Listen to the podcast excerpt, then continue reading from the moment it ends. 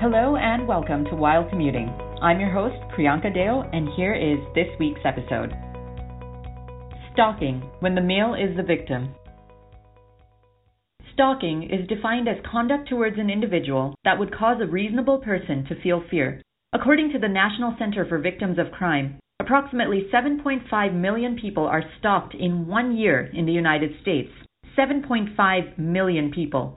Victims suffer extreme and damaging emotional and even physical abuse, including the feeling of not knowing what will happen next, fear of stalking not stopping, severe depression, anxiety, and insomnia. These factors contribute to victims losing more workdays on average and result in lower performance in both their professional and personal spheres of life. Male victims face even more impacts, especially men of color.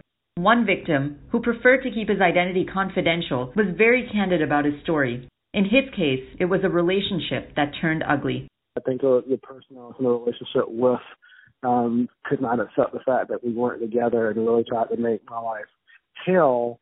And I part of some of the poor decision making was my trying to internalize those things and keep those things to myself and not sort of seek uh, help because I didn't want to embarrass myself by people knowing my business per se. But I, I mean, I was in a situation where honestly I felt um, that my safety was was threatened, um, and some of it's my fault, right? So you know, you know, when you break up with someone, you should be broken up with a person, but we broke up, and there were times when you know we still basically you know had you know were intimate or whatnot, and you know when you're young that that you know sort of impacts how if a person feels like we're going to get back together or not, and know, so there wasn't a clean separation. Although about one in five victims are stalked by strangers, 25% of all female victims and 44% of all male victims are stalked by either an acquaintance or by a current or former partner. I, you know, I went to a very pretty dark place. Honestly, I mean, I, I think uh, there were some times when,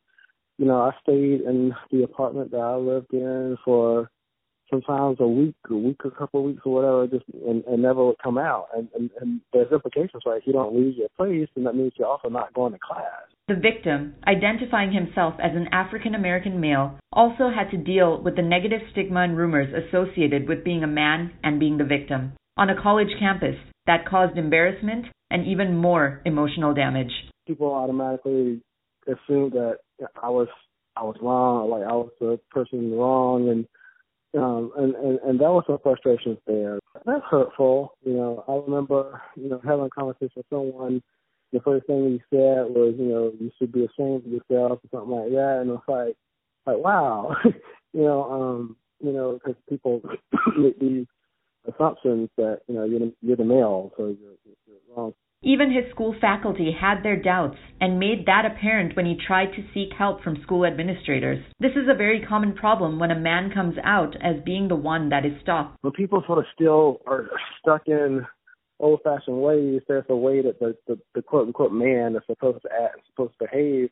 And I found myself sort of on the opposite end of that. I was like, you know, uh, the, the gentleman in the relationship was the lady who was the one who was was the one that felt scared, right, or threatened and even that, you know, people start saying all kinds of things like, you know, you know, making you feel like you're quote unquote not a man or uh, all this kind of stuff. It makes makes you feel angry to a certain degree that we never really think about the fact that men can possibly be in situations where they're the person who feels threatened or abused mentally or physically, um, and and so there's not not attention placed there I think in certain situations people would make incorrect assumptions because if you ever hear a situation of, of a poor relationship, you don't really think of it as as you know the, the female being that person. It makes makes me feel embarrassed because you know I know that people are talking about these things and and, and, and scared. You know, just uh, you know when when does it stop? And uh, fortunately, you know things stop, but you know it, it definitely took it, it took me to some really hard places emotionally before that. It isn't that easy to get help. Victims have to deal with several issues when being wary of a stalker. If you if you're not careful, I mean, a couple things, right? You know, either a person can basically be put to the point it's like, well, you know, if, if we can't be together, then we're not going to be here at all, and can resort to, uh, you know, sort of physical violence and, and the ultimate end of folks who are pushing that.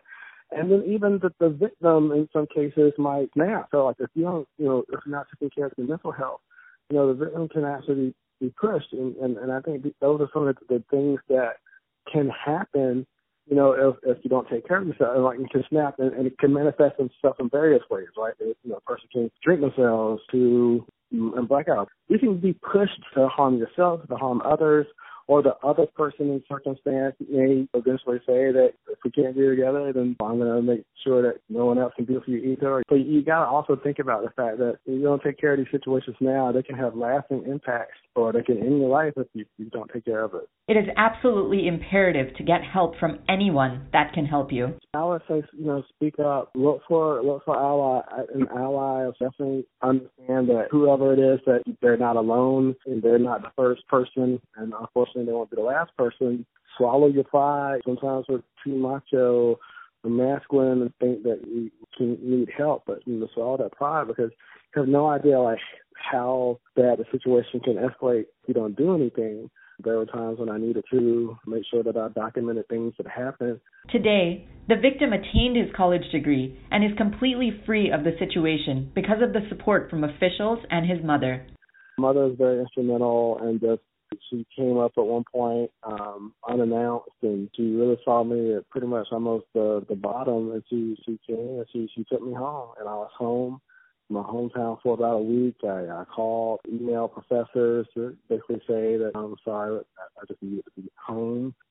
This episode and this conversation is special to me because this issue is far more prevalent than one may think all over college campuses and even in workplaces. For this reason, I want to personally thank our guest today for sharing his story and experiences with us so candidly. If this is happening to you and you cannot go to obvious sources like the police, always have protection in and around you. For example, pepper spray. And go to your local church, social group, or find a trusted person who can call an official for you. As my guest stated, this issue is more common than you think, and you are not alone. Bottom line, if you are being stalked or suspect that you are, go and get help.